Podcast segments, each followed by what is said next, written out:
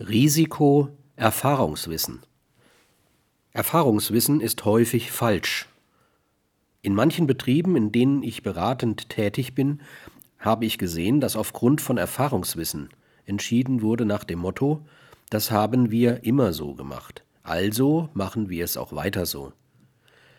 Das Erfahrungswissen sagt uns, was richtig ist und was falsch, was gut und böse ist und so weiter.